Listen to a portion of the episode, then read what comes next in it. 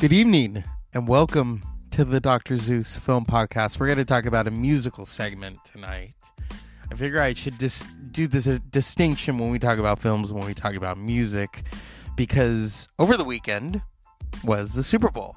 It's been talked about, it's been analyzed. But for those of us who grew up listening to the music in the 90s, it was a moment hip hop hasn't always gotten the love that it deserves. And maybe that's a good thing. Maybe because hip hip hop is, you know, outside of the norm. I mean, now it's on the radio, but I remember a time when it was not always on the radio. And then they would have to edit it, especially if you watch the the videos from MTV in the 90s, you know, like especially songs by Snoop or Dre, they were really edited. And now artists can just do whatever they want because the videos are on YouTube. It's in a different platform. And the uh, halftime show was very impressive. Some are calling it the best. There is a list of some of the best halftime shows. For me, I mean, uh, you know, I don't like to put one at number one or one at okay, I, I, off off my hand, I'm gonna say the Prince. Prince's 2007 halftime show was magnificent. The Rolling Stones, because I love the Rolling Stones. That was a great one. Lady Gaga's halftime show. Uh, what's another one? I mean, because there have been some good ones. There, there have some been some uh, questionable ones um, that I don't want to. Uh, I'm, I'm not a big Michael Jackson fan. I do remember the Diana Ross one because it was epic and she left in a helicopter. but I'll save the next one for the future. But this was I, I had been excited about this the week leading up to it. I mean, you've got Snoop Dogg, Dr. Dre, Mary J. Blige, Eminem, Kendrick Lamar, and then who made a surprise appearance? 50 Cent. Um, I think it's kind of sad that you all are, are body shaming and fat shaming 50 Cent. And at the same time, he's having fun with it. It doesn't seem to bother him because he can bounce back. And he's very, very rich. So, you know, sticks and stones can break their bones, but he's got money and that won't hurt him.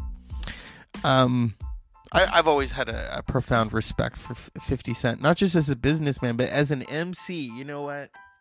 You think of what he went through and then to come out the other side. And that's the other thing. All of those performers are connected. Snoop Dogg got his start on Dr. Dre's The Chronic 30 years ago. And then they did Doggy Style, big album in 1993. Mary J. Blige. Mary J. Blige worked with Snoop for the uh, No More Drama album. They did the song "Family Affair" together. It was it was one of her biggest songs.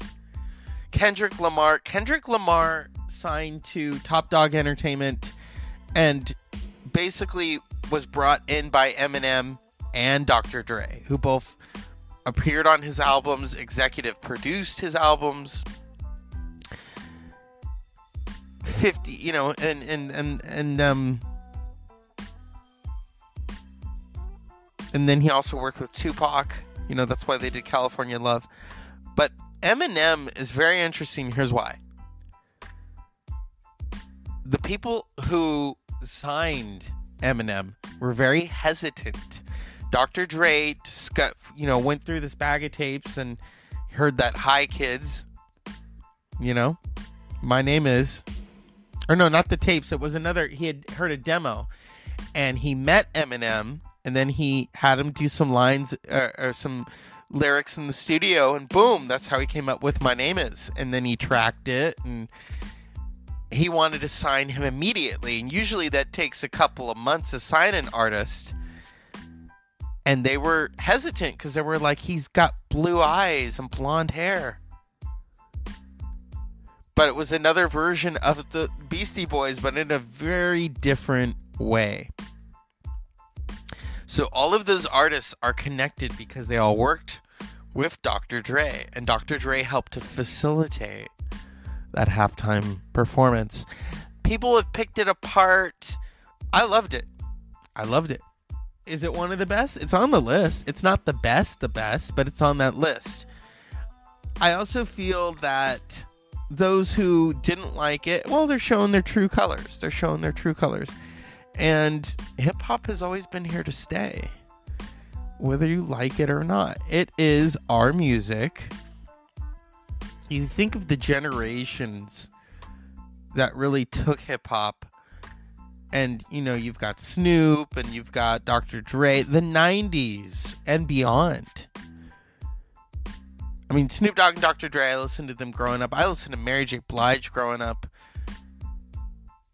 50 Cent. I remember listening to 50 Cent when I was in college. And then around 2013, 14 is when I first heard Kendrick Lamar. And it blew me away. The, I heard about it also because this Olympian was had gotten in trouble and was quoting "Bitch, don't kill my vibe," and I thought, okay, but then I listened to Swimming Pools drunk or drink, and I thought, whoa, I'd never heard anything like that. He was on a whole nother level, and he was taking everything that all of the hip hop artists, from Nas to Snoop to Dre to NWA to Ice Cube and Rock, Eric being Rakim. These were all his influences and Public Enemy and merging them together for his own style. He is the only hip hop artist ever to win the Pulitzer. So it, it was a moment. And this this halftime show, I wanted to talk about it briefly. We're going to talk about a film. It was a moment. And I'm just glad that I was able to witness it. But at the same time, you're always going to have haters. You're always going to have haters and our our country has a big big problem with race. And when it comes to performers like Snoop Doggy Dogg and Dr. Dre, music really is the universal language that we all speak and it brings people together and you think about it, you think of the kids who bought Snoop Doggy Dogg's Doggy Style white kids, black kids, Asian kids, Hispanic kids, gay, straight, bi, trans. I know all the words to Doggy Style. I'm not going to repeat them for you because it was just no, no. And then Dr. Dre's The Chronic. That really it set a bar. Dr. Dre is one of the most interesting musical producers of all time because he puts his spin on things. You know, the pian- uh, if you if you listen to Mary J. Blige's Family Affair and you hear the pianos, that is Dr. Dre's trademark. Or if you hear I Ain't Mad at You um, by Tupac, that is Dr. Dre's trademark. California Love. California Love.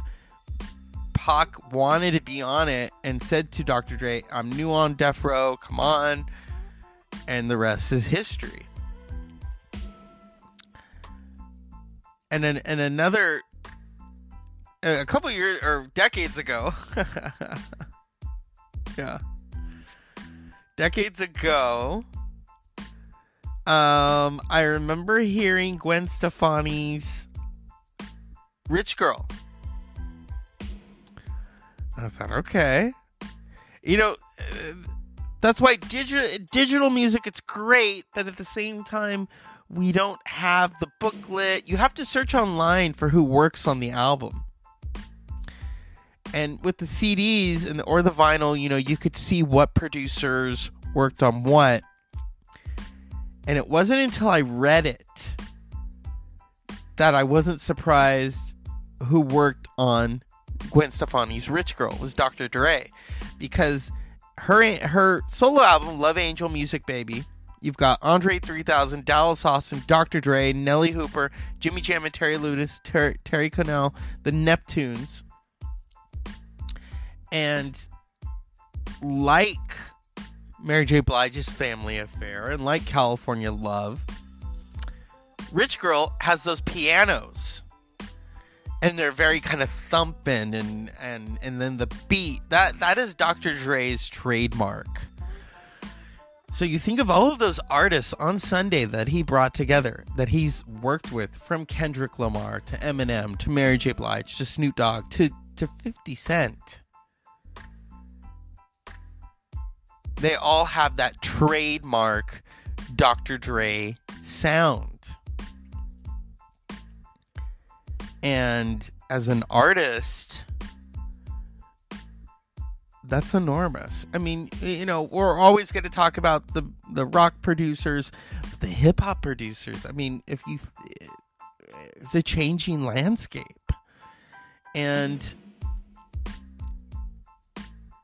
from the Chronic to 2001 this has really just been it's it's a whole nother level you know, and Dr. Dre started out as a DJ and he started out in NWA. The Marshall Mathers LP. I mean, he they you know, he's awarded producer of the year by the Grammys and um but yeah, as as a as an artist really it, it's a it's enormous. It's enormous to have someone of Dr. Dre's stature. And you know when he was doing California Love, and when that first came out, he says, "I've been in the game for ten years," and then at the Super Bowl, he's like, "I've been in the game for thirty years." he has. It, it, it's it's truly astounding, and more power to him. So get rich or die trying. 50 Cent, that, that's a big album. And of course, you got to do In the Club, produced by Dr. Dre and uh, Elizondo, Mike Elizondo. Eminem is also on the album. You know, Dr. Dre always puts his stamp on really great albums and then eventually he left Death Row and went on and and did his own thing. I remember when Dr. Dre left, and it was kind of like okay, and he started Aftermath. He started Aftermath, and and Anderson .Paak who was also at the Super Bowl playing drums. I mean. That, that's a moment. This all of these artists brought together by Dr. Dre. So Aftermath Entertainment was uh, started with Interscope and Geffen, and there's a really great documentary about the relationship between Dr. Dre and uh, Jimmy Iovine. But I remember when Dre came out with um, Dr. Dre presents the Aftermath, and it was, and then and then later did you know produce the supergroup, The Firm, but it was really his comeback really was the Slim Shady LP. That was his comeback. That really put him back on the map. Was that he produced this uh, this brand new artist along with Mark and Jeff Bass and and Melly and Melman. And so the, it's it's a whole new ball game but that that halftime show that that's a moment for those of us who love hip hop and grew up with that genre, or shouldn't even say genre, with that life. I mean, that's that's our soundtrack of the '90s and beyond. So stay tuned for the Dr. Zeus Film Podcast. We're going to talk about a film and uh, let's have some fun.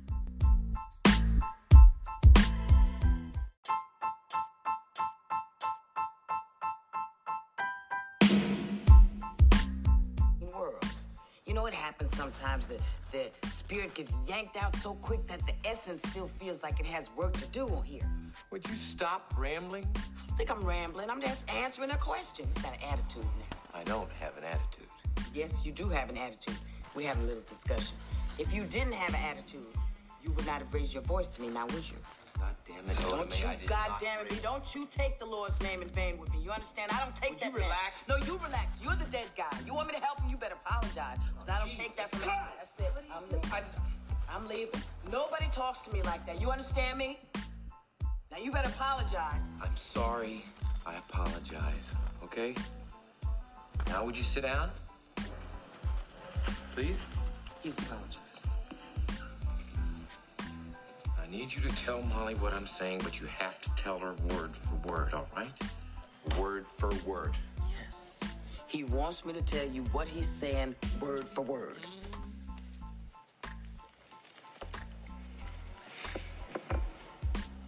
Molly, you're in danger. Now you can't just blurt it out like that and quit moving around, will you? Because you're starting to make me dizzy. I'll just tell her in my own way.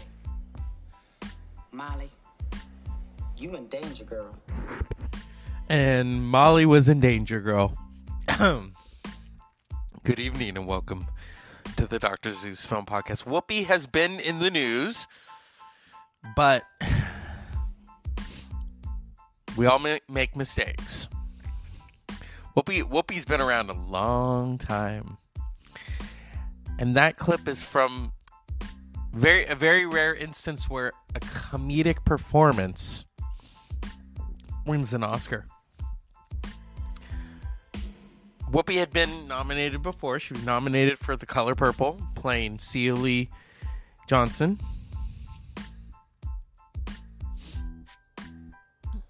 And then in 1990,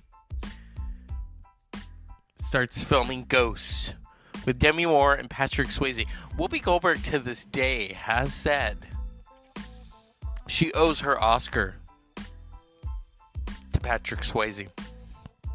And when Patrick Swayze died, even then she furthered that and she said, I wouldn't have that Oscar if it wasn't for Patrick Swayze.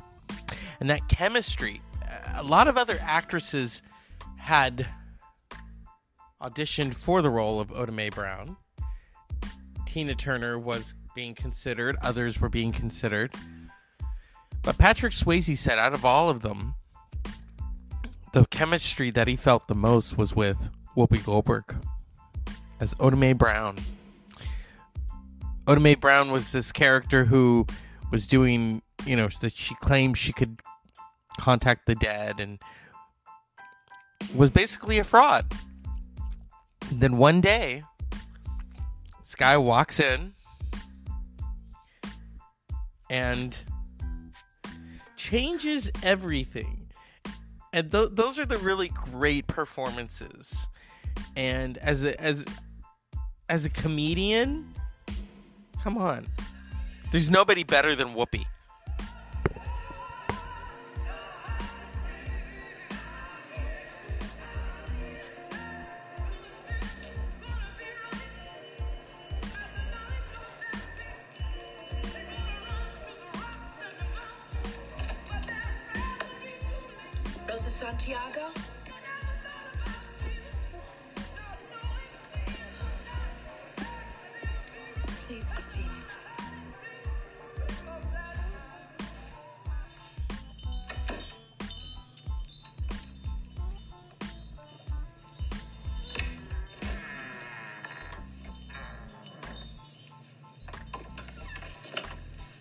Sister will be with us soon.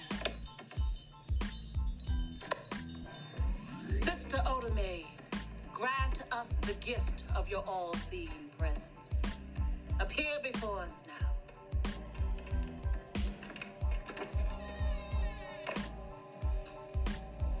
Mrs. Santiago, Buenos dias.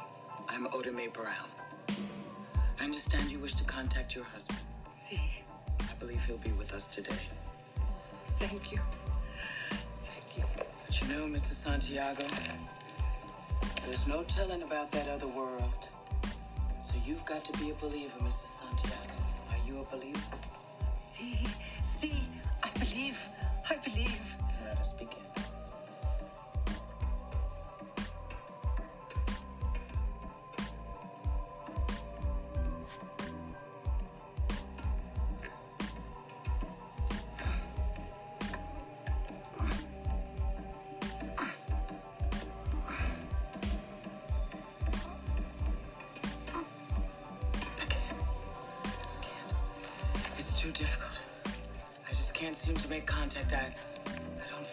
Bar. No, wait. I'm feeling something. Did he know someone by the name of Anna? Consuelo? Lucita? Julieta? Josefina?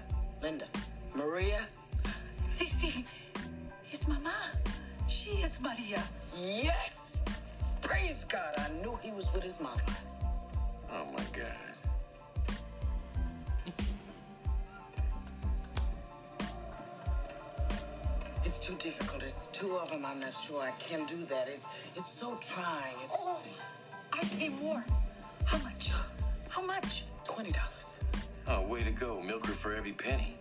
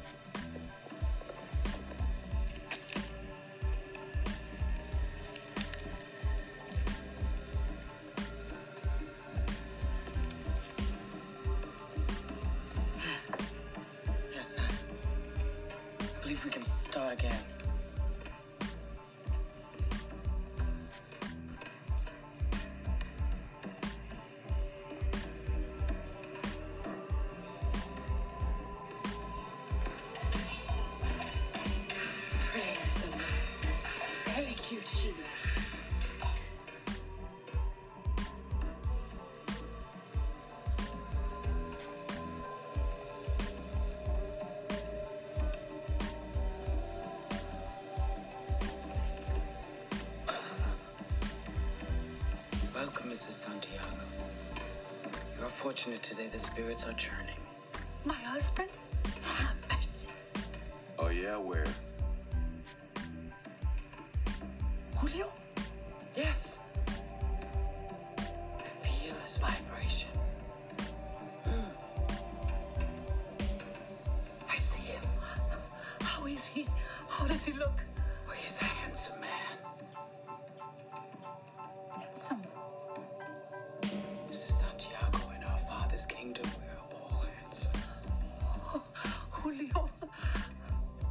Julio's coming towards us.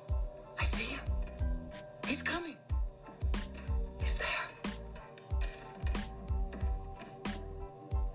He's dressed in a black suit. Black suit? Could be blue. What a crock of shit. Who is that? Julio! Where are you? Julio? Julio? Did you hear it? Where are you? Julio? Who are you? Me? Sister, don't you hear him? I don't believe this. Hey, you. Hey, you. My name is Sam Wheat. Listen, hey, can you hear me? Sam Wheat. Say my name. Say it. Leave me Say my alone. name. Say it. Sam Wheat. Say it. it. Oh, Say it. are My name Sam Wheat. Say it. Talk to me, old mate. Say something. Sam Wheat. Jesus. Sam Wheat? But I swear no more cheating. I promise. I'll do anything. I'll do penance. Give me penance, but make that guy go away. No way. Ah!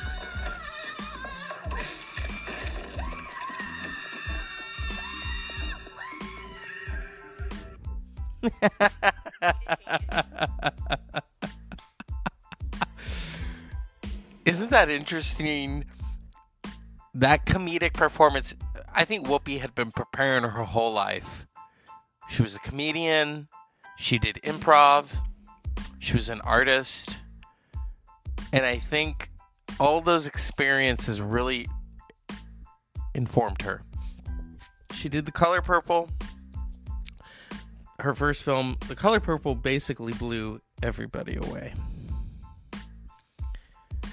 but it was Ghost that gave her the Oscar.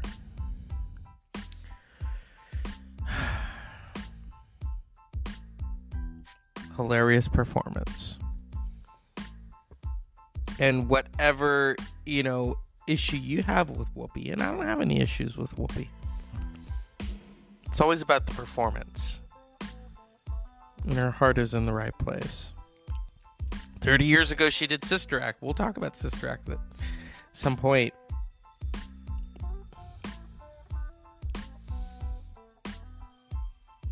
But Ghost, I just want to focus on this comedic performance. That's in and this crazy time that we live in, those are the best.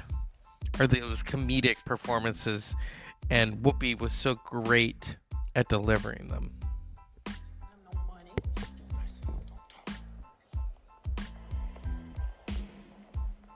her you're here to fill out a signature card for a new account. Can I help you? Yes, I'm here to fill out a signature card for a new account. And do you know your account number? 926 31043. 926 31043. 31043. Rita Miller. Who? What? Tell her Rita Miller. Rita Miller. Didn't they have you sign a card when you opened the account? Tell her Carl Bruner opened it for you by phone and asked you to come in today. So you see, Carl Bruner, he he opened it for me by phone, that account, and, and now he's asked me to come in today. I see. All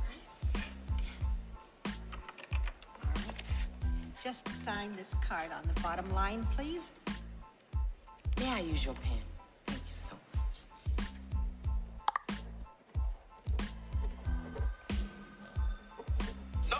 Miller. I'm so sorry. You know, I I need another one. I signed the wrong name.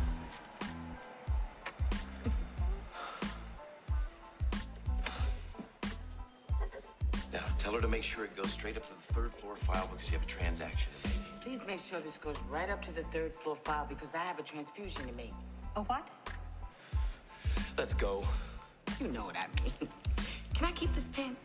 Uh, um, uh, y- y- yes, sure. Thank you so much. Bye bye. These pen, keep the pen. Why you always making work? This is it. I don't suppose I could talk you into losing the hat. Messing with me, you be here by yourself. Shh. I'll tell the guard you're here to see Lyle Ferguson. Hi, I'm here to see Lyle Ferguson, please. Do you have an appointment? No, I'm here for my health. Don't say that. Tell him Rita Miller's here. You, you just tell him Rita Miller's here. Just one moment, please. Don't embellish. Your Excuse me? Now listen, this guy Ferguson's a real jerk. I've known him for five years, and he still thinks my name is. Why are you whispering? Just be quiet and listen. He's a social moron, so you don't have anything to worry about. Just tell the guard Ferguson knows you. You spent time with him and his wife Shirley at the Brewster's Christmas party last year. Okay? What is this in regards to? What? He doesn't remember me? Oh, we spent all that time at the Brewster's Christmas party last year. He and his lovely wife, Shirley.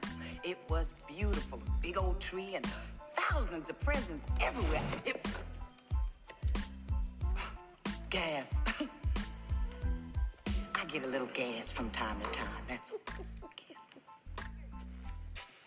Quit poking me. Well, don't overdo it. Now listen, this will be easy. Ferguson was so drunk at that party, he could have had a conversation with Tina Turner and he wouldn't remember.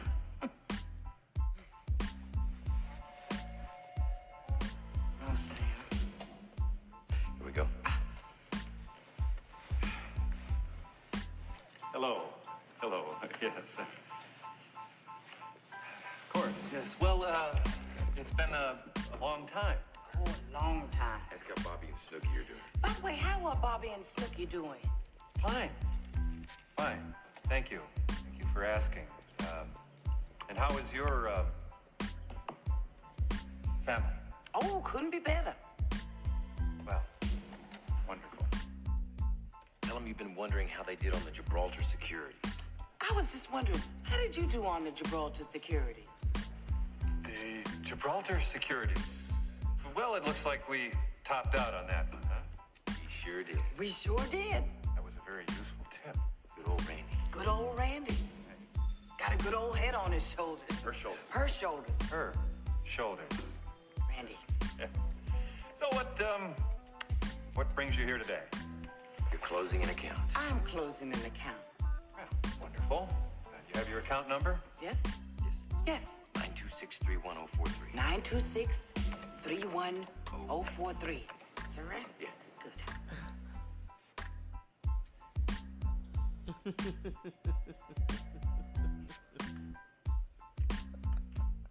Well, Rita, it looks like you'll be withdrawing $4 million from us today. Four million dollars! Say yes. Say yes. Is that correct? Yes. Yes. Yeah, mm. Yes. That's correct. Well, how would you like that? Tens and twenties. Pardon? Cashier's check. Tell him a cashier's I check. think better cashier's check. A cashier's check. Fine. Well, uh, of course, uh, you know we require identification. Oh. for Everyone. It's just procedural. Uh, yes. I,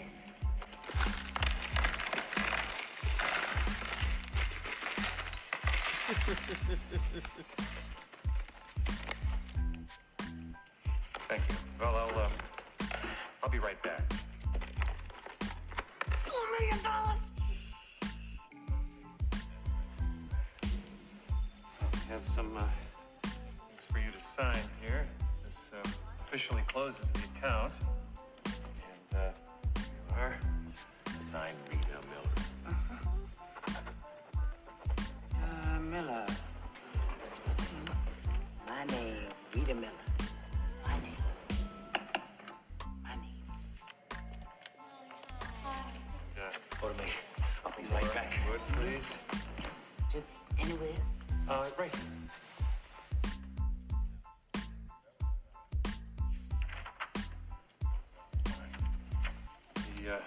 Check. This, uh, here you are.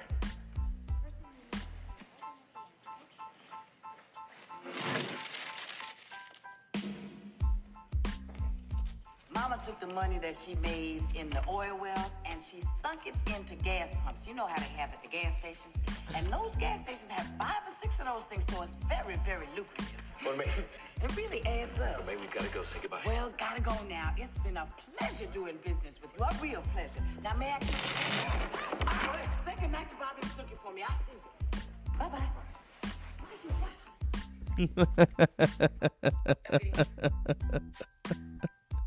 See what I mean? That's third. Oh, geez. 30, 32 years that film came out. And it's still hilarious. And there's there's more. There's more. You know. I mean, that's that's comedic timing right there, especially when the check is worth 4 million dollars.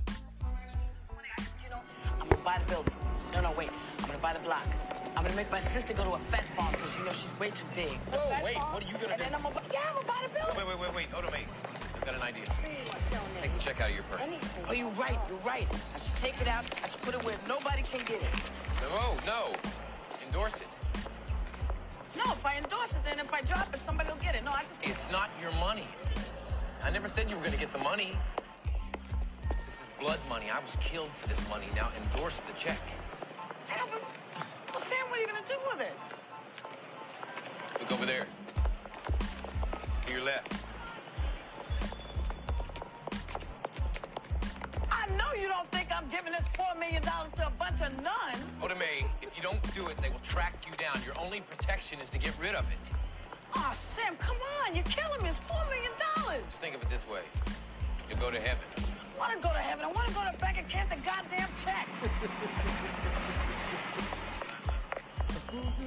Hello. Yeah. Thank me later. How you doing? Now endorse it, Rita Miller. No. Make it out to St. Joseph Shelter. I believe you're making me do this.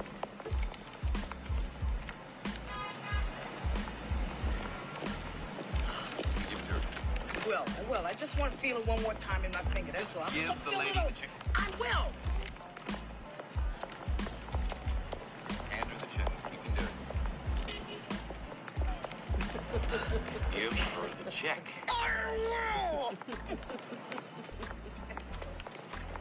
Bless you, child. Bless you.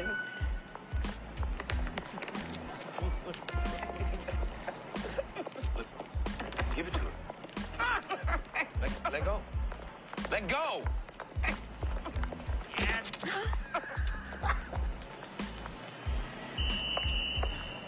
I'm proud of you, Oda Mae. You know something, Sam? I don't care if you're proud of me. You stay away from me from now on. What is that nut gonna do with it? She can't even buy underwear. Nothing. I hate you. Leave me alone. Never talk to me again. I think you're wonderful, Oda Mae.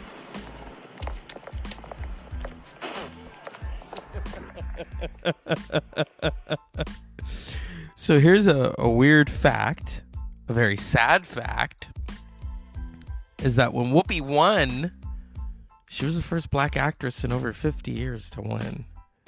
You want to talk about fuckery? 50 years. And in between that, you had a lot of other black actresses.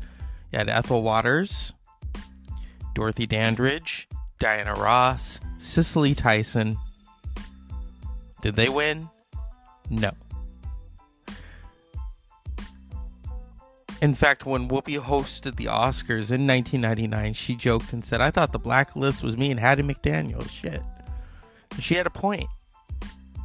And she was very aware of that. And very historically enough, the night that Halle Berry won in a lead, Whoopi acknowledged that because, you know, Whoopi was nominated for a lead performance in The Color Purple. And so she wins in supporting for Ghost. And that's it's always been a weird thing. Uh, people of color, whether you're uh, black, you're Hispanic, you're Asian, they usually say, "Oh, you'll get you'll get a supporting nomination." That's a, another dose of fuckery, and that's part of Hollywood. Hollywood is. I always prefer the actors who choose not to live in Hollywood. Uh, I myself have been to Hollywood. I've visited. It is not a place you want to live. It's a place where you go to work a lot of ways to facilitate the art form, but you don't live there. I've always felt it. uh, In fact, for for shits and giggles, each time I would drive to LA to visit friends, I would always put on Motley Crue's "Doctor Feelgood" because I felt like I was going to hell. Because it's it it's a weird place. but the Academy is still, you know, um, it's good to know that Whoopi is a member of the Academy. Um, in fact, today I think they announced that uh, you could vote for your favorite film on Twitter. Very interesting. So, and we're doing this because it's Black History Month. And like I said, Whoopi, love her or hate her, she's a trailblazer. First and foremost, I love her as a comedian because she's just hilarious that that um famous off Broadway and then Broadway performance that she did, Fontaine or Why I'm Straight. That's what it's called. Directed by Mike Nichols. Mike Nichols gave Whoopi Goldberg to us. If it was not for Mike Nichols, may he rest in peace, we wouldn't have those performances. She wouldn't be on The View, pissing people off, at the same time making people think. So, from Celie to Oda Mae Brown to uh, Sister Mary Clarence, and I, I loved Sister Act. How could you not love Sister Act? And then and then it's her and it's Kathy Najimy and it's um, Mary Wickes, the late Mary Wickes, and then Maggie Smith. And even Whoopi was aware of that. When you work with Maggie Smith, that that's a moment. Uh, uh, in fact, a couple years ago, when, in fact, twenty years ago, when she hosted, she last hosted the Oscars, and her and her humor. She's going through the audience and she says, "Oh, look, the Smith family was seated together. Will, Jada, and Maggie Smith." yeah. Now, the year that Whoopi won, you know, there's always this talk about a supporting performance. In terms of your screen time, yes, Judi Dench has eight minutes of screen time. She won for Shakespeare of Shakespeare in Love. Whoopi has longer screening time in Ghost. At the same time, you you know, yeah, you wonder, okay, what what what happens to Oda Mae? And if you've seen Ghost, it is a roller coaster of emotions. It is a roller coaster of moments. But Whoopi won Best Supporting Actress. And if I can look at it, we're gonna we're gonna play a clip. Ghost was even nominated, strangely, for Best Picture. Or I shouldn't say strangely. It was a good film. I'm not a big Demi Moore fan. Talk about Demi less. Huh. So she's nominated against Annette Bening for The Grifters, Lorraine Bracco for Goodfellas, Diane Ladd for Wild at Heart, and Mary McDonnell for Dances with Wolves. Now remember, this was the year that Dances with Wolves, or as I like to call it, Dances with Bunnies, beat out Goodfellas. Here we go. To one of the five talented women who were nominated as Best Actress in a Supporting Role. If they're as apprehensive as I was last year, it would be sadistic of me to prolong the agony. So, the nominees are Annette Bening in The Grifters, Lorraine Bracco in Goodfellas, Whoopi Goldberg in Ghost.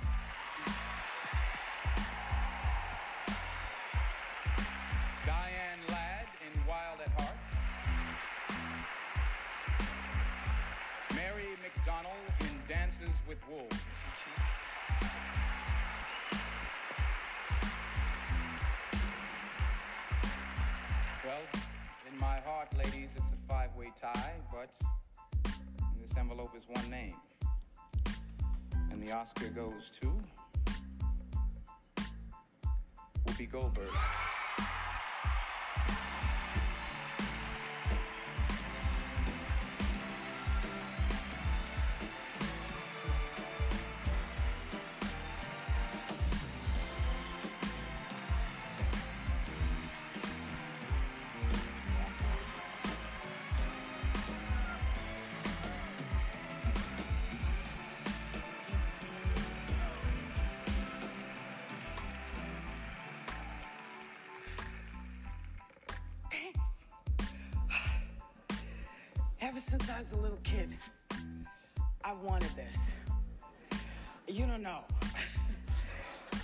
My brother sitting there, he says, Thank God we don't have to listen to anymore.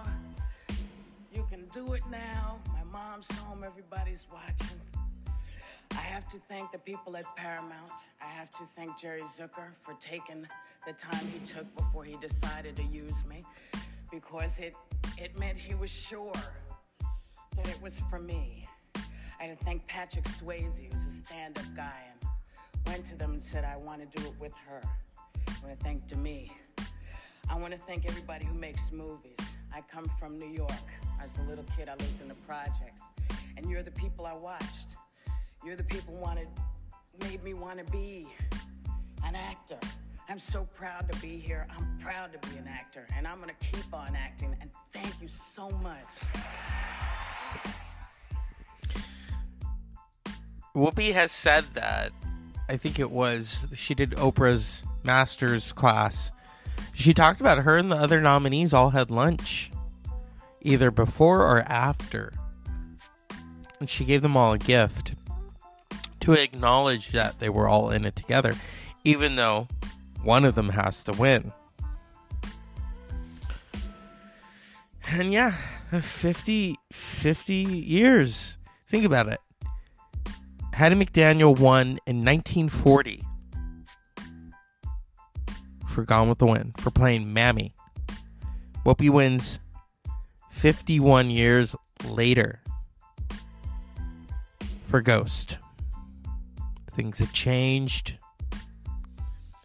The Academy is still a weird place, a weird institution. I did a show the other day or last week, remember, on the Academy and Seth Rogen going after the Academy and said no one really cares about it. And I said I beg to differ, especially if you are in the different branches. If you are in the screenwriters branch, the cinematographer's branch, the editor's branch, the director's branch, the costume design, the visual effects, the sound, sound mixers, because a film does not get made without those individuals. And the and the actors, yeah, the actors get all of the adulation and, and the screen time. But even Whoopi is aware of that, that you have to uh, you got to work with everybody on that set. You don't look good. The grips, the gaffs, the the the, the sound people. So it and it does matter. It does matter. Whoopi has done a lot for the for the homeless and you know her real name is Karen Johnson and she said of the name Goldberg it's in her family tree. Uh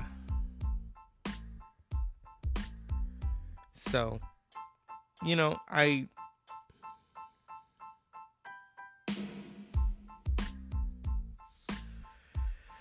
yeah. You know, she made a mistake. She made a mistake. I didn't want to address that, but yeah, she made a mistake. We all make mistakes. And that doesn't take away her humanity and she's still she's still Whoopi.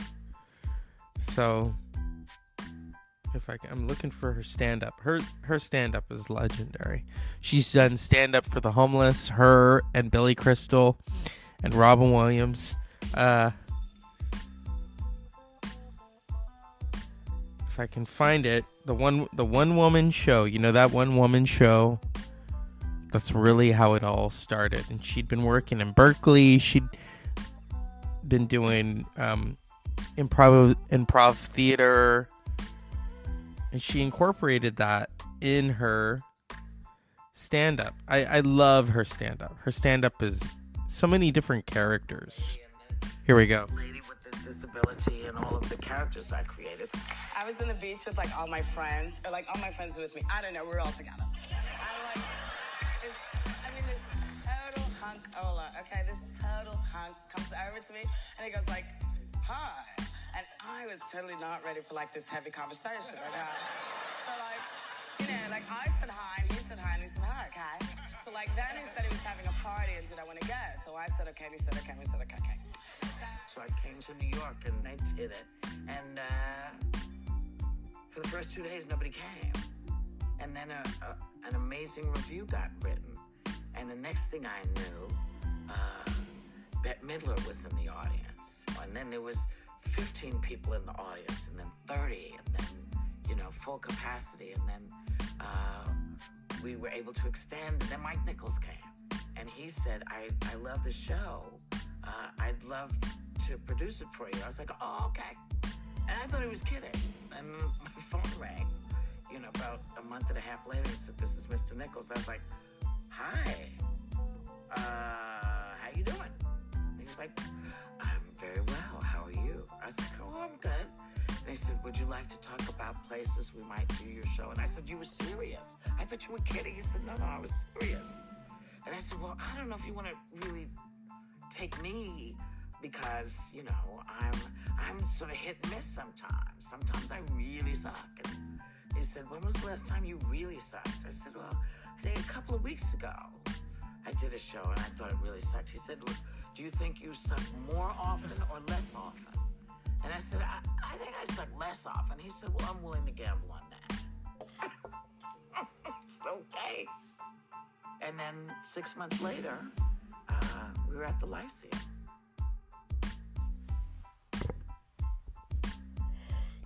And the rest is history. So think about that. Those are those are some breaks that don't happen to a lot of people.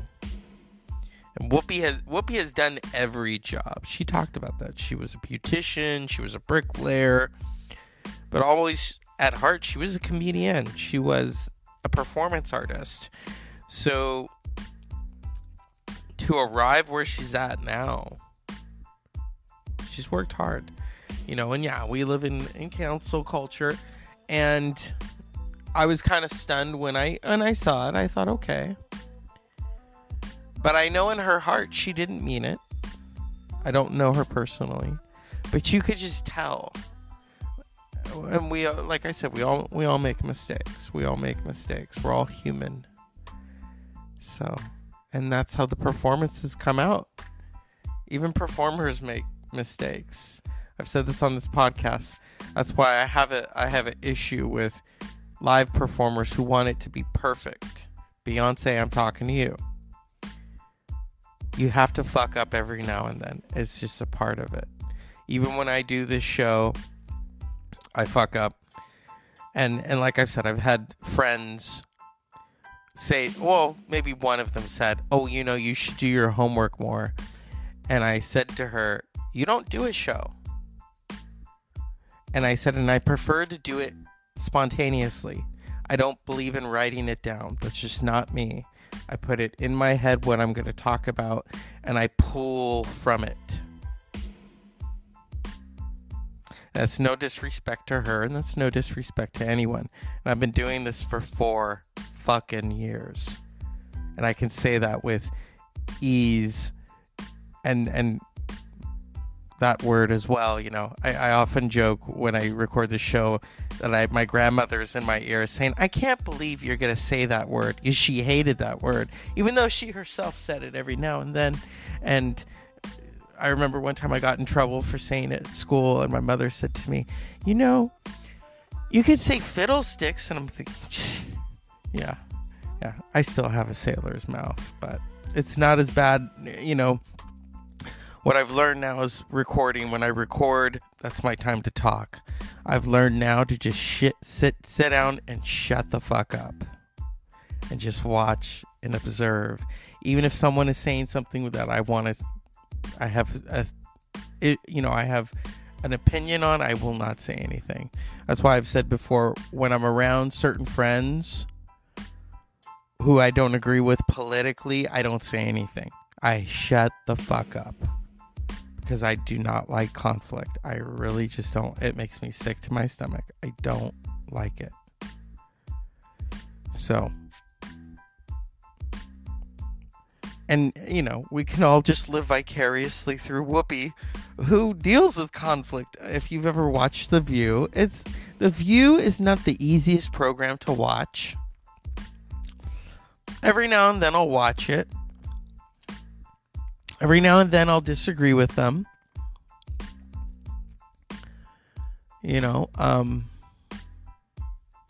yeah, these are these are crazy times. But that's why comedy is so important. That's why Whoopi is so important. Even someone like Bill Burr, who I don't agree with all the time, comedy is important. I also want to stress that, and I've said this before, and some people have disagreed with me. I don't think Joe Rogan is funny at all. I never have. And I cringe every time he says he's a stand up. And I'm thinking, you're not a stand up in the stand up tradition of Carlin, of Pryor, of Lenny Bruce, of Margaret Cho, of the late Bob Saget, Joan Rivers. Even Joan Joan Rivers pissed people off. But Joan Rivers, there was always a method behind the madness. That's why I really liked her. I I know people who don't like Joan Rivers, and that's fine but I always took something away from her her humor. I love what she said there. She, oh, we'll talk about this at some point that I have on the show before about her documentary, A Piece of Work, um, which is so honest and so brutal. Um, and and and even Whoopi, you, you think of all all the people that came before Whoopi, and all the people that came after Tiffany Haddish and Monique, Aisha Tyler. I mean, there's so many great female stand ups.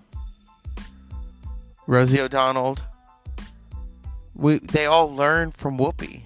Debra Wilson. Debra Wilson of Mad TV, who loved, loves Whoopi. They're all in solidarity. And so I thought we would just talk about comedy and how important it is. You know, I could tell some jokes that are not mine, but it wouldn't be appropriate. You know, um, Whoopi Whoopi told some really great jokes about what it means to be black. Joan Rivers told some really great jokes about what it means to be a Jew. and to take that that what her family went through in the Holocaust and to try to make light of it. I can't tell that joke because like I said that's not my story. That's their story. Or Richard Pryor growing up in a house of ill repute, a whorehouse basically. But it sounds better when we say uh, basically Richard Pryor's life you could say is the House of the Rising Sun song. You know, there is a place in New Orleans, yeah. Yeah, that's his story. So that performance in Ghost though, you don't have it without Patrick Swayze. Patrick and Whoopi, if if more so had more of a chemistry than him and Demi. I mean, yes, there's it's a romantic film. It's a romantic film. It's a comedy. It's a supernatural thriller because you've got the element of what happens when you die, and then those those around um, Patrick Swayze's character who do bad things and end up being carried off to hell or whatever it is. So yeah, Ghost Ghost is one of those films that makes you think. And I had seen a meme today of it was a parody of Mommy Dearest. Oh God, that movie. And Christina Crawford is looking into the mirror, and someone had superimposed Whoopi Goldberg saying, "Molly, you and Danger Girl." I thought it was hilarious. So that's the Dr. Zeus Film Podcast. Uh, we started off talking about the Super Bowl halftime show, which I very I, I loved it. A lot of people were talking shit about it, and that's the other thing I want to say is that all of you y'all like to f- body shame 50 Cent because 50 Cent is not as buff and as lean as he usually is. And I say, fuck you. I, I think we all need to stop body shaming people. He might be going through something, or at the same time, he's got a lot of money. I think he could give a give a rat's ass about that. In fact, I know that he made he, he made light of it that that many of you all are are body shaming him, saying, "Oh, what what happened to Fifty Cent or Fitty?" But I loved I loved the halftime show. As someone who grew up listening to hip hop and hip hop, I'll say this: the stuff that's on the radio now is not hip hop. It doesn't have its edge. When I was a teenager, okay, you've got to understand something. In the 90s, it was the East versus the West. It was Biggie Smalls, Puff Daddy, and on the West Coast, it was Ice Cube, Dr. Dre, Tupac, Snoop. It was the East versus the West, and even Too Short and E40. That was when hip hop had an edge. You didn't fuck with hip hop. It had an edge. It had an edge just like punk rock just like heavy metal and just like rock from the counterculture years. You think about that, the 1990s, you've got grunge and you've got hip hop. And at that moment, the center of hip hop basically was in the early 90s was Compton. The home of NWA. And you think of how those seeds were sown and they splintered off. You've got Dr. Dre and Ice Cube. How how does that song Straight Outta Compton start out? Straight Outta Compton, crazy motherfucker called Ice Cube. And Dr. Dre starts it off though with saying you are now witnessing street knowledge. Because that's what NWA really was doing was talking about what's going on in the ghetto. That was the CNN of the ghetto of that era. So those who came before this generation, my generation, who grew up on this, we totally get it. We totally get it. And then there's the younger generation. Oh, God. I don't get it. Well, that's okay. Educate yourselves. You've seen the halftime show. Snoop kicked it off. Dr. Dre kicked it off. I love what Whoopi said about it. How it was a good moment for hip hop got Mary J. Blige, the queen of hip hop soul. You've got Eminem, Anderson .Paak playing the drums, 50 Cent, and Eminem. And Kendrick Lamar. And I wanted to say that says a lot about, you know, everyone's always saying Eminem is the greatest. Eminem doesn't let it go to his head. But he did do that song, Rap God. But what I love, uh, uh, Eminem was being interviewed by Sway, and he says, You know, the greatest lyricist right now of all time is Kendrick Lamar. And that says a lot for him to say, Hey, you all think I'm the greatest. Kendrick Lamar is the greatest. Kendrick Lamar, as I've said before, the first time I heard Good Kid, Mad City, my my mind was blown away.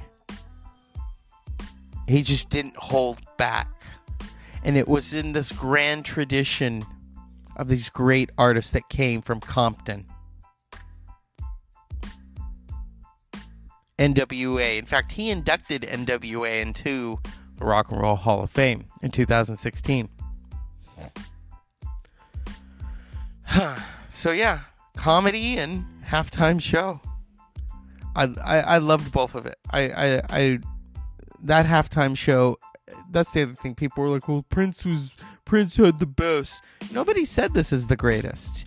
This was a great moment for hip hop, and I wanted to tie it in because Whoopi has always been a supporter of hip hop. She's a baby boomer. Many of the baby boomers didn't get hip hop. She got it. She understood it because it's sampling all of these songs that we all that her generation grew up loving, like James Brown, Motown, Chic. You think of you think of the that hit um, Sugarhill Gang, the hip hop, the hip hop and you don't stop that bass line is sampled from Chic's uh, Good Times. So she gets it. She gets it. A lot of comedians, you think about it, comedians and hip hop go together. You've got Chris Rock, you've got Margaret Cho, Dave Chappelle. They're cousins hip hop and, and comedy are cousins because you could do a hip hop song and just really make it hilarious. And then at the same time, you can make it very, very serious. And you think of the of Snoop Dogg's flow or Dr. Dre's flow, Kendrick Lamar, Eminem, Mary J. Blige, 50 Cent. 50 Cent can be funny too. I've said this before. The first time I heard Eminem I remember I was watching MTV. We didn't have MTV, but my cousins had MTV. I remember I think I was at someone I was in high school with I was at their house and we were doing a project that we had to film and there was MTV. And everyone's singing along to it. Hey kids, you like Primus? Want to see me stick one of my nine inch nails to reach one of my eyelids? That was Eminem. People people didn't know what to make of him.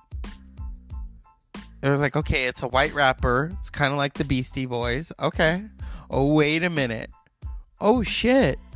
Oh no. This is uh this is not the beat. This is this is people were offended by it.